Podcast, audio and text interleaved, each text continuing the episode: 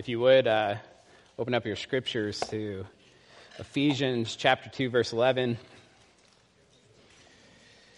Ephesians chapter 2, verse 11. I just want to say um, every now and then uh, you preach a sermon and you feel the weight of the spiritual warfare that's going on around the topic that you're discussing. And uh, this, this morning was one of those times. I really feel like the topic that we're tackling, especially at the end of the sermon, just to warn you, is the front lines of spiritual warfare in our culture and within the church. And so, in a lot of ways, this is a heavy sermon. It's kind of heavy on my soul right now. Um, and I would pray that you would have grace on me as we go through uh, this passage this morning. If you would, let me just pray. Dear me, Father God, I do feel the spiritual warfare behind this idea of unity, Lord. God, you say in Ephesians to put on the belt of truth, or to take this, the, the sword of the Spirit, which is your word. Lord, it's ideologies, it's philosophies, it's false teachings that the devil uses to attack the church. Help us understand that, Lord. Help us to be humble enough to, to look at our own souls, our own beliefs, and wonder how much influence does the culture have in, in, in, how I look at things, how I look at my marriage, how I look at my relationships with people in the church and, and people outside of the church, Lord. God, I just pray that your spirit is with us this morning and that truth is heard and nothing else, Lord. Your word is heard and nothing else, Lord. Help protect our church, Lord, from the false beliefs that are trying to derail us, Lord, from the gospel, from you. God, be with us this morning. In your son's name. Amen. Let me just read Ephesians chapter 2, verse 11. It, it says this Therefore, remember that at one time you Gentiles in the flesh, called the uncircumcision, by what is called the circumcision, which is made in the, the flesh by hand. Remember that you were at that time separated from Christ, alienated from the commonwealth of Israel, and strangers to the covenants of promise, having no hope, without God in the world.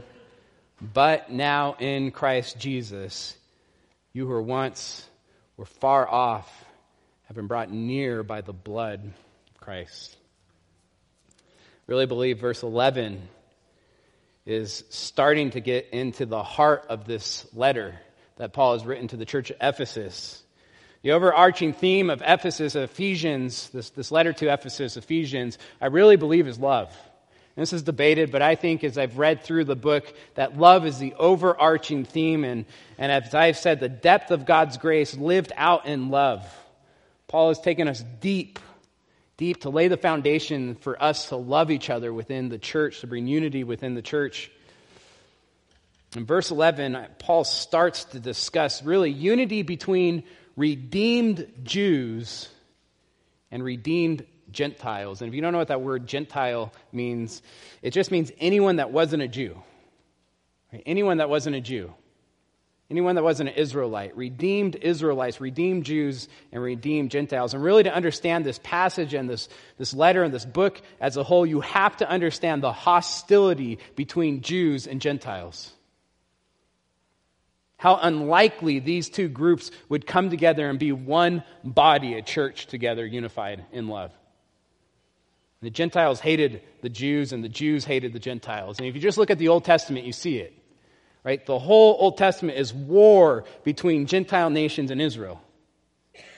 In the time of David, the Philistines, right? Gentile nation at war with Israel. The 7th century BC, Assyria, a Gentile nation, comes in and destroys the northern kingdom of Israel. The 6th century BC, Babylon, a Gentile nation, comes in and destroys the southern kingdom of Israel.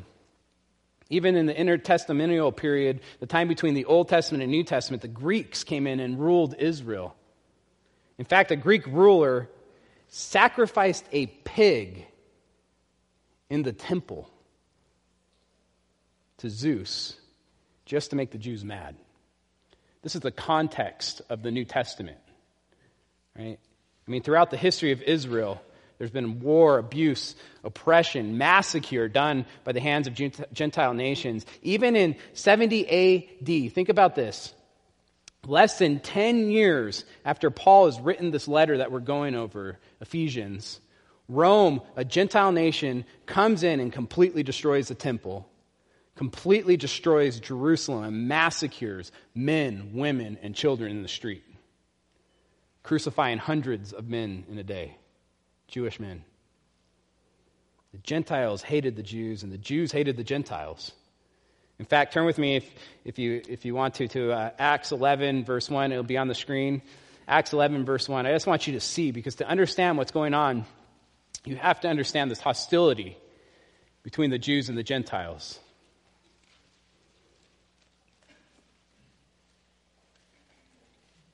Acts 11, verse 1 says this Now the apostles, and just take a second and think about that. The apostles are included in this. Now the apostles and the brethren, the brethren are Christians, but these are Jewish Christians. The, the gospel hasn't yet gone out to the Gentile nations. It's starting to in, in, in, in chapter 11. These are Jewish Christians. Now, the apostles and the brothers who were uh, throughout Judea heard that the Gentiles also had received the word of God. In other words, the gospel. Gentiles were being saved. Verse 2. So when Peter went up to Jerusalem, the circumcision party, right, criticized him. The circumcision party is Jewish Christians. They criticized Peter. Why? Look at verse 3. They said, You went to an uncircumcised men and ate with them. You ate with Gentiles. I mean, that's how deep this hatred was. Jews were not allowed to eat with Gentiles in a Gentile house because they were pagan worshippers. They were idolaters. You don't fellowship with idolatry. You don't, you don't eat with people that are unclean. That's what Jews thought of Gentiles. A pig is unclean, Gentiles are unclean. You want to see how deep this hatred went? Turn to verse 19, Acts 11, verse 19. Now, those who were scattered, it says, and just remember, Jesus gave the Great Commission take the gospel to the nations. Right? Jewish church, they didn't. so God says, okay, well, persecution, go. We're scattering you. Right? You're going to the Gentile nations. Well, look what happened. Now, those who were scattered because of the persecution that arose over Stephen traveled as far as Phoenicia and Cyprus and Antioch, speaking the word to no one except Jews. They only shared the gospel with Jews. They thought the Gentiles were too lost. I mean, just think about that. They went to a, a city, a nation, and, and looked for the Jews. Said, you're, you're too lost, you're going to hell. You're too lost, you're going to hell. The gospel's not for you. Oh, there's a Jew. Let's share the gospel with him. The Jews hated the Gentiles. The Gentiles hated the Jews. Now, fast forward to the end of Acts. Paul's in prison. He's writing this letter to the church at Ephesus. And now, at this point, the church was full of Jewish Christians and Gentile Christians. And they were called to be one body. They were called to be united in love in Christ. Why so much of the New Testament, so much of Paul's writing deals with this relationship between the Jews and the Gentiles. Paul is going to start addressing unity in verse 11. And he starts by addressing the Gentile Christians, those that weren't Jews but Christians in the church at Ephesus, because they were in the majority in Ephesus. And there's three points of the sermon this morning, and the three points are this are, are this our shame, our separation, and our salvation. Our shame, our separation, and our salvation. And I use that word our. Because unless you're a Jew this morning, a Jewish Christian this morning, unless your, your, your heritage goes back to a Jewish lineage, you are a Gentile Christian. You have a Gentile heritage. That's the majority of us, I'm assuming, this morning. We are Gentile believers like the majority of the church in Ephesus. So, our shame, our separation, and our salvation. Let's start with our shame. Look at verse 11. Therefore, Therefore. That word's important in Greek. It, it means therefore, or it means for this reason. In other words, it points backwards to a previous phrase, verse, or passage. And, and in this case, it points back to all of Ephesians 2 1 through 10, the sermon last week, which is the gospel. It's the gospel. Who we were before God acted in our life, verse 1, and you were dead, nekros. That's you, spiritually dead. That's who, who you were before God acted in your life. Verse 2, you were following the course of this world, following the prince of power of the air. Verse 3, you, you lived in the passage of your flesh, carrying out the desires of the body and the mind. Verse 1, and you. Verse 4, but God. But God acted. But God, being rich in mercy because of the great love with which He loved us, even when we were dead in our trespasses, made us alive together with Christ. By grace you have been saved. It's the gospel. It's grace that we've been saved. Ephesians 2 1 through 10. It's the gospel. It's the clearest passage, one of the clearest passages in all of Scripture on, on salvation. It's grace. By grace through faith that we are saved. And here's why this is important the gospel doesn't just have to do with how we get into heaven. Right? It does have to do with that, right? but it doesn't just have to do with how we get into heaven. The gospel has everything to do with how we treat one another,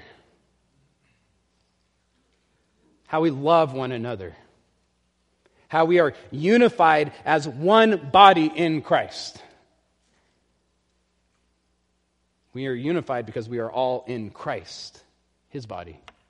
We are unified because we, we all have the same identity. We were dead. And God acted, and now we're alive in Christ. It's all of our stories. You're saved this morning. And this is why Paul starts this section on unity with therefore. Therefore, the gospel. The gospel is foundational to love and unity. Listen, our reconciliation with God is foundational to our reconciliation with each other. It's foundational. Verse 11, therefore, remember. Remember. Remember points forward. Paul is telling us, is going to tell us something to remember. Right? This is the only command in the first three chapters. Remember, uh, Ephesians is, is split up pretty much in half. The first three chapters is there's this deep theology of what has happened to us. The last three chapters, chapters four through six, is, is, is how we should live because of this deep theology. There's 39 imperatives in the last three chapters, 39 commands. There's one command in the first three chapters, and it's found in verse 11. Therefore, remember.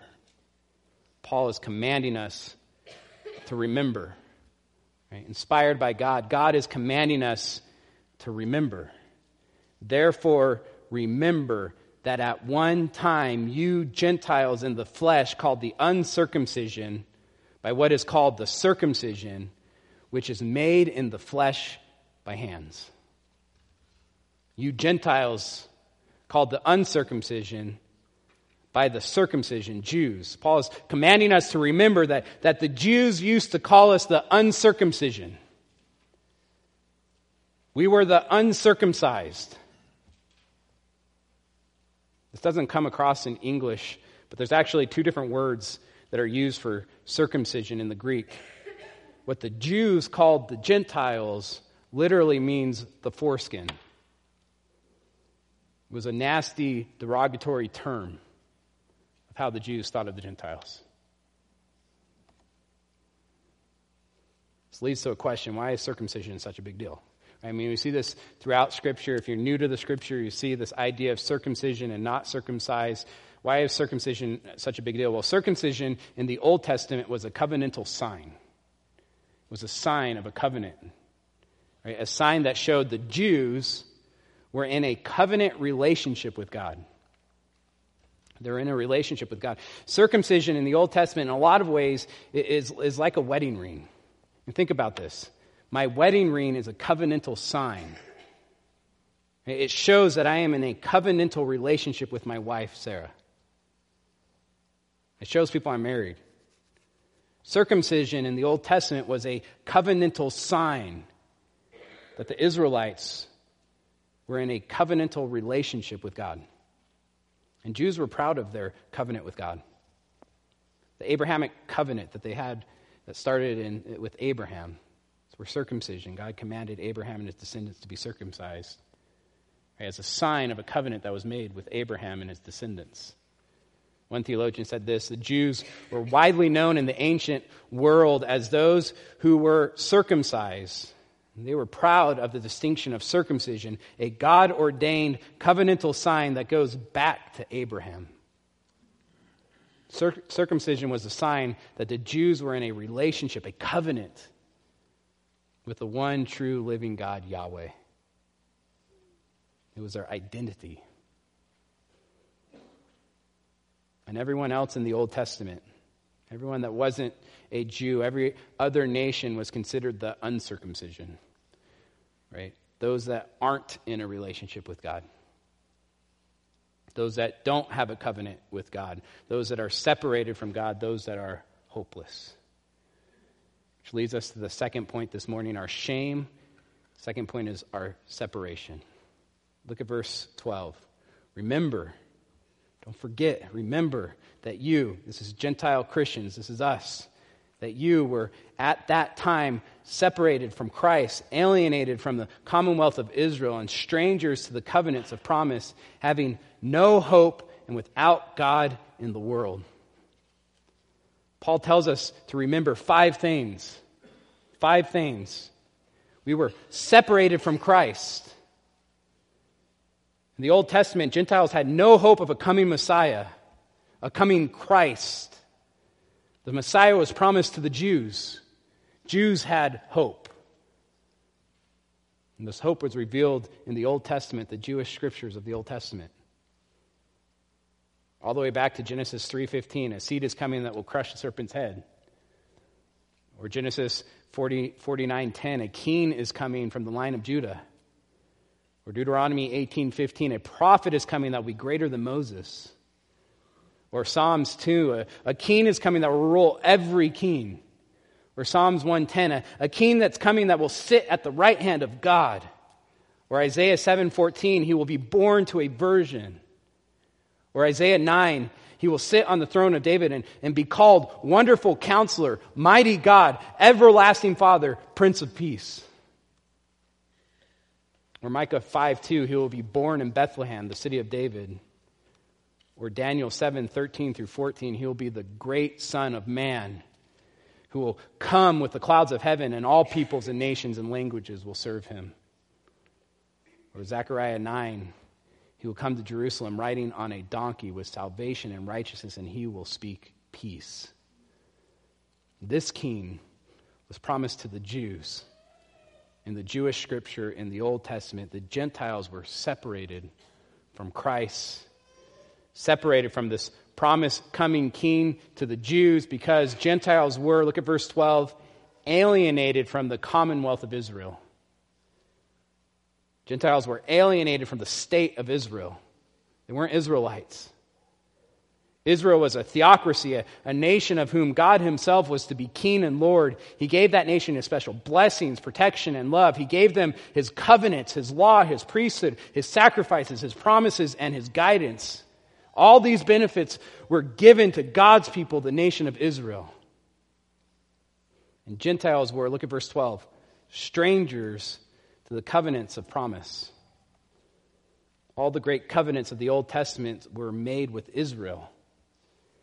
Gentiles were strangers to the Abrahamic covenant, to the Mosaic covenant, to the Davidic covenant. One pastor said this within the covenants God gave and renewed his promises to bless, to prosper, to multiply, to save, and redeem Israel. Within them, within these covenants, he promised to give his people a land, a kingdom, a king, and, and to those who believed in him, he promised eternal life in heaven. In the Old Testament, Gentiles were strangers to these promises. And therefore, they had no hope. Look at verse 12 having no hope. Gentiles were without hope because they didn't have a relationship with God. They didn't have access to him. Having no hope without God in the world. Gentiles were without God in the world. They didn't have the true God. All they had were fake gods, man made gods, idols, lifeless gods, gods like them, dead, nekros, lifeless, unable to respond, completely dead, unable to do anything. They didn't have access to the living God, the true God, the God that can save. But look at verse 13. But now in Christ. I love verse 13. It just reminds me of verse 4, right? But God.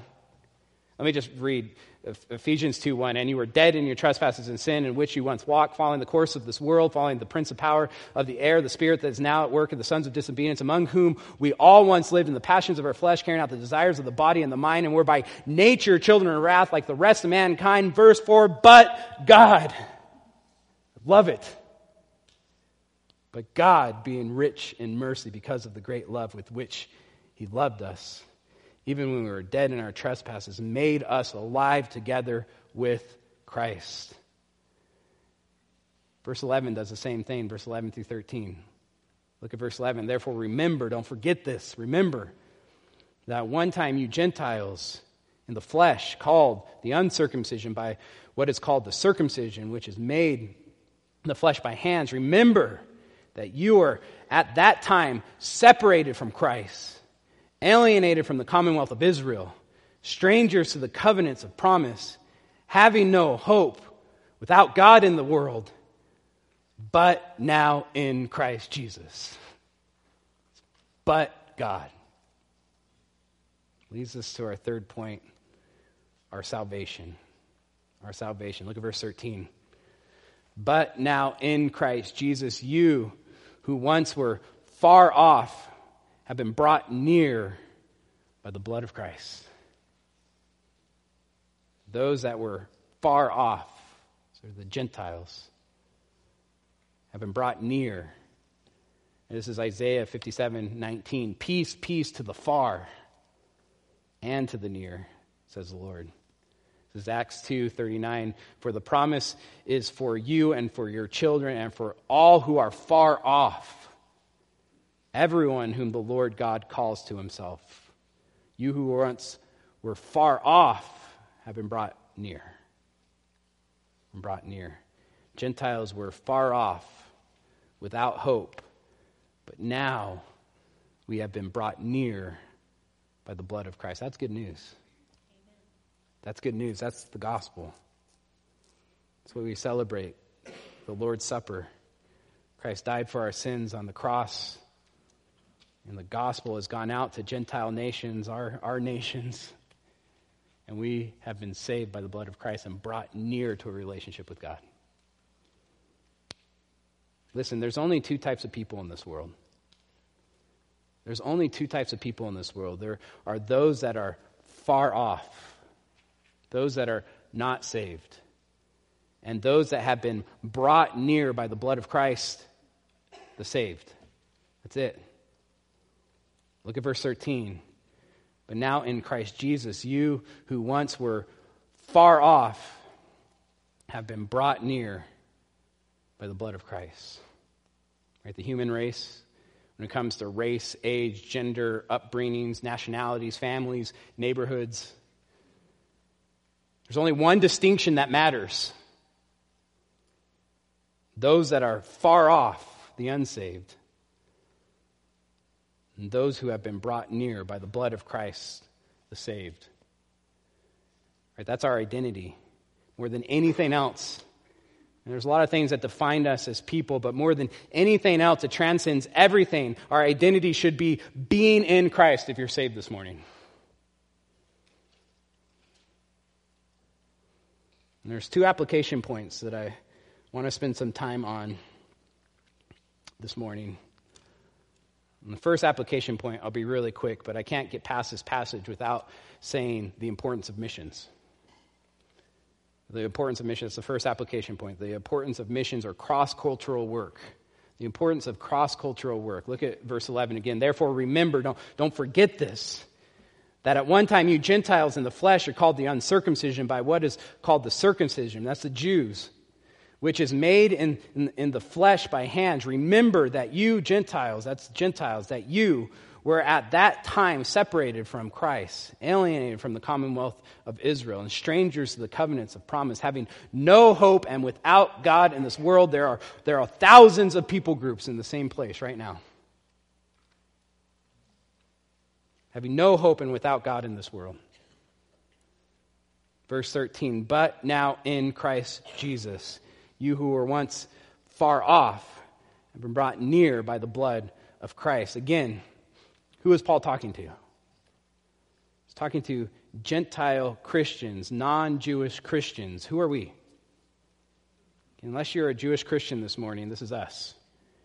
We have a Gentile heritage, a pagan heritage. You know what that means? If it wasn't for a missionary, a cross cultural worker, a person that crossed a cultural boundary to share the gospel and probably learned a language to share the gospel in that language and a culture to share that gospel in that culture. It wasn't for someone doing that. Right? If someone didn't do that for your people group, my people group, maybe thousands of years ago, maybe Paul himself, you would have never heard the gospel. Look what Paul says in verse 11. Therefore, remember. Remember, don't forget this. The blood of Christ brought us near who were far off. And Romans 1.16 says this, For I am not ashamed of the gospel, is Paul saying, I'm, I'm not ashamed of the good news. For it is the power of God for salvation for everyone who believes. In other words, we need to take that gospel to, to the ends of the earth there are people groups that need the gospel that have no one in that people group evangelizing them. And we need to go. Or we need to send. And we should send well. We should send cross culturals well. Well, meaning we should love on them. We should be there for them. We should keep them accountable. And we should make sure what they are teaching is truly the gospel. The church has failed at this for a while now.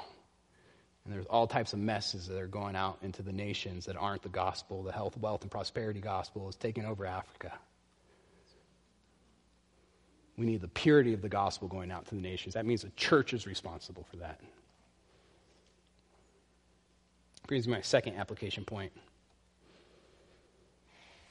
Second application point is this it's a call for unity within the church. It's a call for unity within the church by finding your identity in Christ over everything else.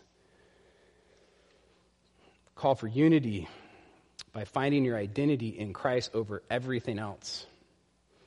True unity within the church starts by having an identity of being in a relationship with God, being in Christ. That's why Paul starts verse 11. This, this, this passage is moving into unity. He starts verse 11 with therefore, pointing back to the gospel. Ephesians 2 1 through 10. Again, according to Scripture, there is only two types of people in this world.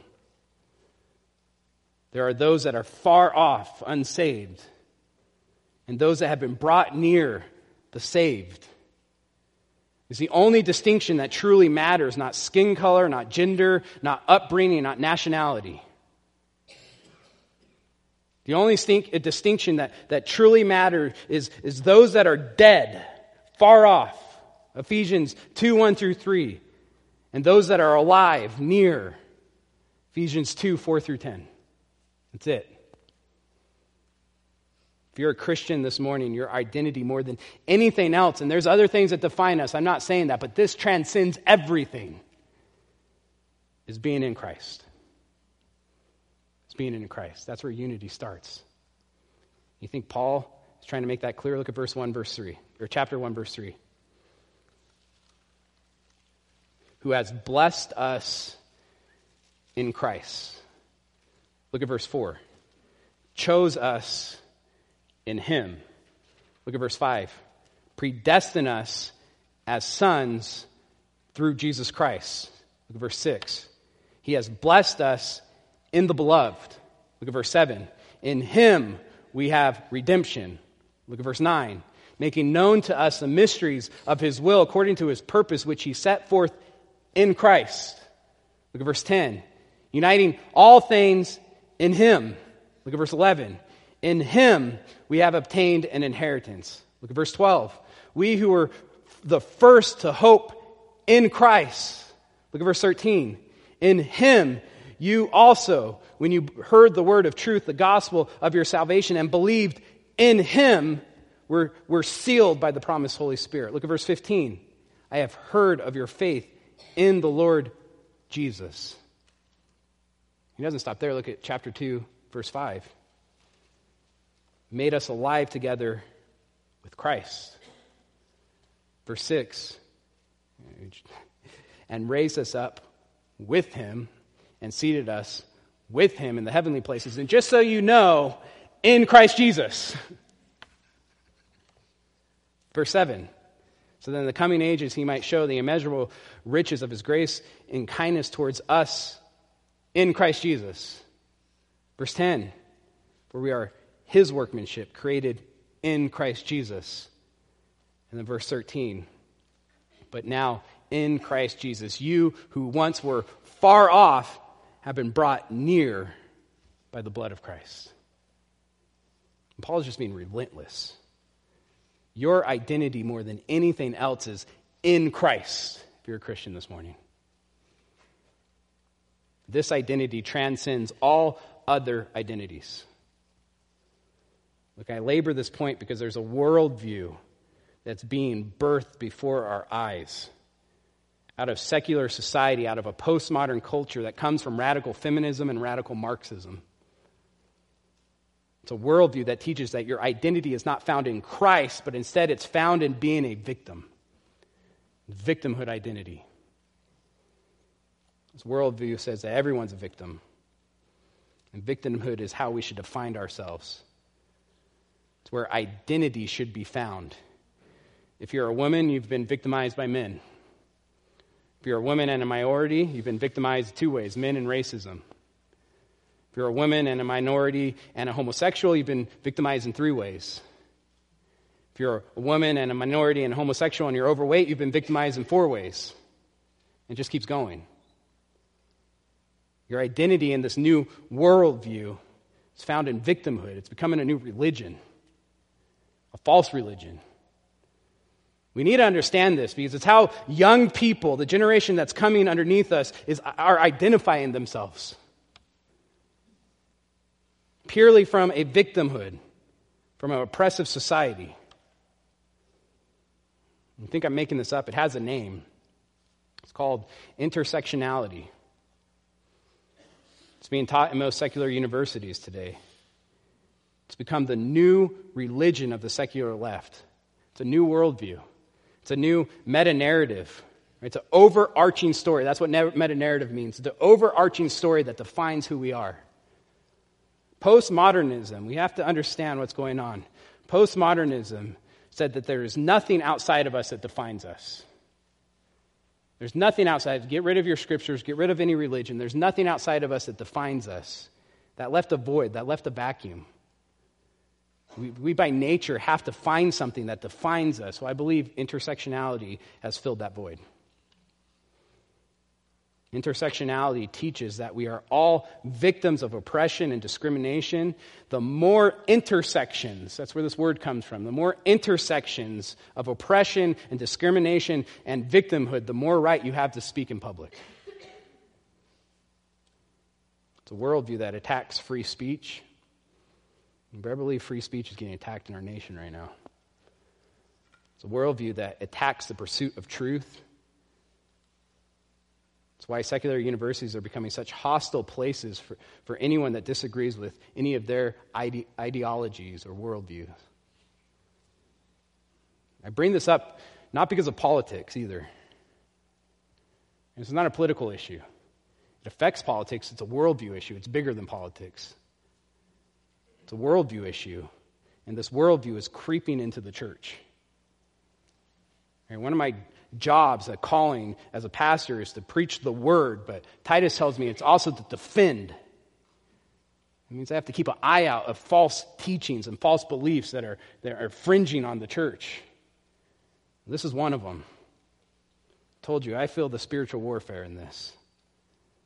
This worldview says that you should find your identity more than anything else in being a victim. I'm seeing more and more people finding their identity in being a victim instead of being in Christ. And here's the danger with that. When your identity is found in being a victim, it does two things. It does more than two things, but here's two dangerous things.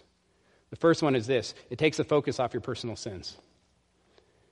It takes the focus off your personal sins. We see this in counseling all the time. 90% of the people that come into counseling right, see themselves as the victim. It's rare to see someone come in and say, I, I have this sin that I, I want to work on. I have a personal sin that I want to work on. Sometimes, even when, when a person comes in as a victim and you point out their personal sins within this relationship or whatever is going on, they get extremely offended and say, How dare you? I'm the victim.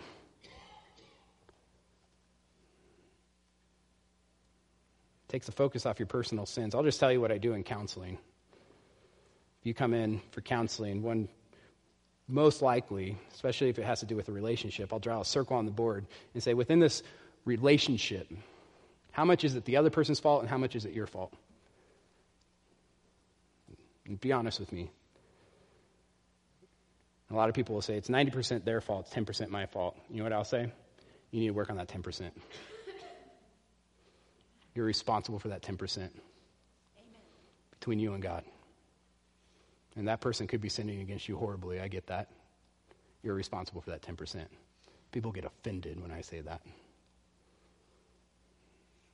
The second thing this does, finding your identity in victimhood, puts all the focus on you. Puts all the focus on you and not God and His grace. It's all about you, how you deserve better, how you are worth more, how you have been hurt. And you, you better believe the church hurt movement came out of this. Of course, the church is going to hurt you. We're full, we're full of people that are sinners. yes. How you have not been treated fairly. All the focus becomes self focus. It's me, me, me, me, my hurts, my wants, my rights. You know, this attitude will destroy friendships, it will destroy marriages. And if you focus on that 90% instead of your 10%, it's going to destroy your marriage. It will destroy unity within the church. The, teach, the scriptures teach something radically different than intersectionality and victimhood identity. Scriptures teach that there's only two identities that matter those that are unsaved, dead, in trespasses and sins, far off, and those that are saved, have been made alive in Christ, now near. That's it. Scripture teaches that there's only two overarching identities. There's a lot of things that define us, and I'm not trying to downplay that. We all come from different backgrounds and, and have different stories, but there's, there's only two overarching identities those that are not in Christ and those that are in Christ. And neither one of these identities are victims. Neither one are victims. The unsaved are products of their own nature. The Bible says that the unsaved are sick, and I'm talking about spiritually sick, not physically sick here. The physical sickness, when Jesus came and healed people that were physically sick, it pointed to a spiritual sickness. That the unsaved are sick, and, and Jesus is the healer, but their sin is what caused the sickness spiritually. It's not always true physically. Unsaved are products of their own nature, the saved are products of grace. God's grace, God's works. Verse 4, but God. Ephesians 2, 1 through 10 tells us, verse 1, and you, you were. Verse 4, but God, He acted. I want to be clear, too. What I'm not saying this morning, I'm not saying that there aren't victims out there. We live in a, a fallen world, and people are sinned against horribly. There's, there's, there's abuse out there. There's many of you that have been abused. There's many of you that are truly victims. And I say that word truly because everyone wants to be a victim nowadays. When everyone's a victim, it downplays those that are truly victims.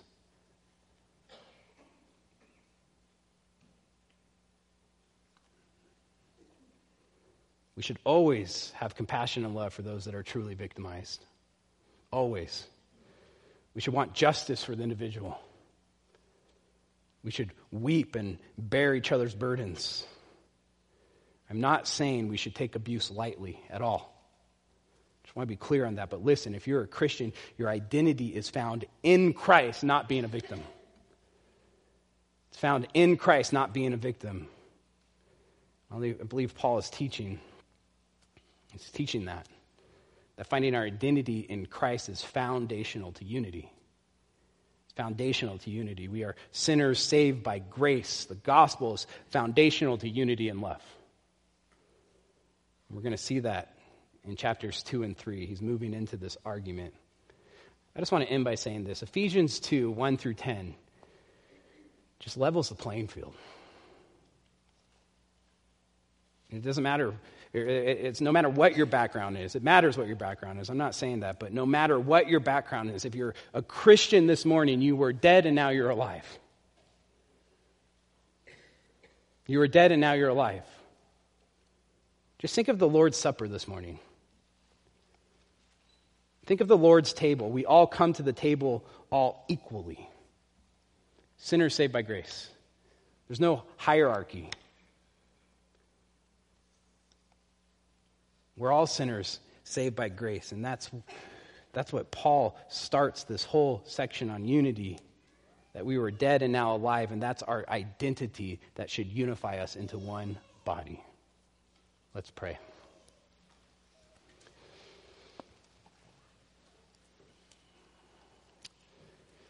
Dear Heavenly Father, God, Lord, I pray for two things. First, Lord, I pray that our church is unified, that our church is, is just full of love for each other, Lord, and grace and patience, Lord, because we're all still sinners.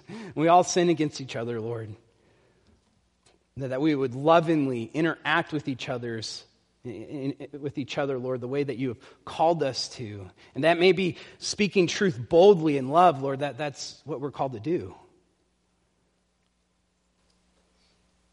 But it means that we understand that we all are sinners saved by grace. We were all spiritually dead. And now we're alive because you acted.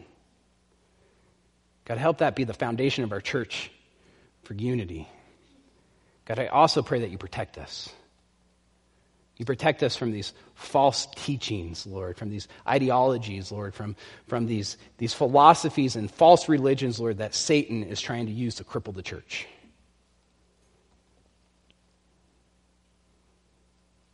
They're so deceptive, Lord, we just, we just believe them.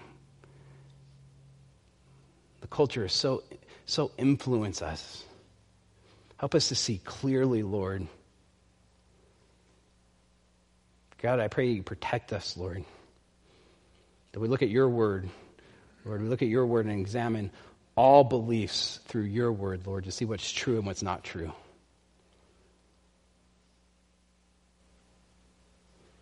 God, I feel the weight of this spiritual warfare that is going on.